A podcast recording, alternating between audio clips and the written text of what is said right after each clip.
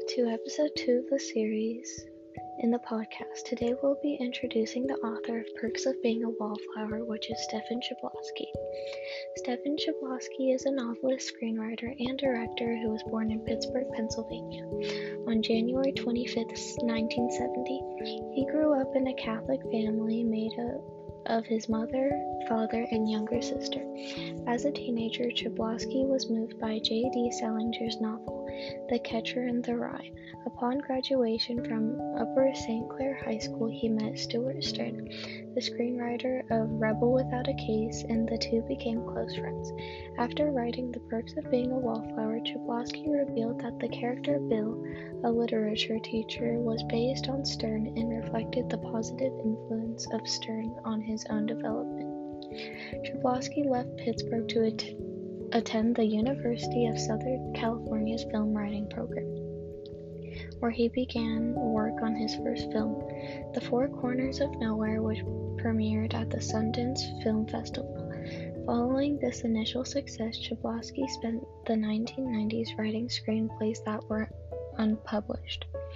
But in 1994, he began work on the novel he is now most famous for, The Perks of Being a Wallflower.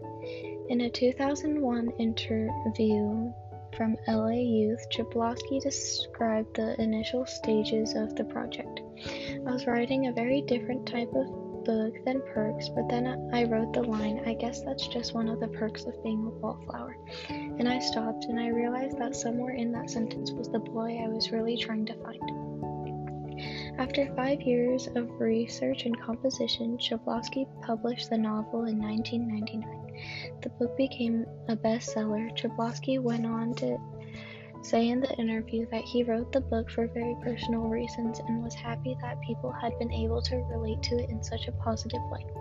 The Perks of Being a Wallflower was Chbosky's first novel as well as his most successful, but Chbosky's talents extended far beyond the role of being a novelist. In 2005, Chbosky wrote the screenplay for the film version of the Broadway hit Rent.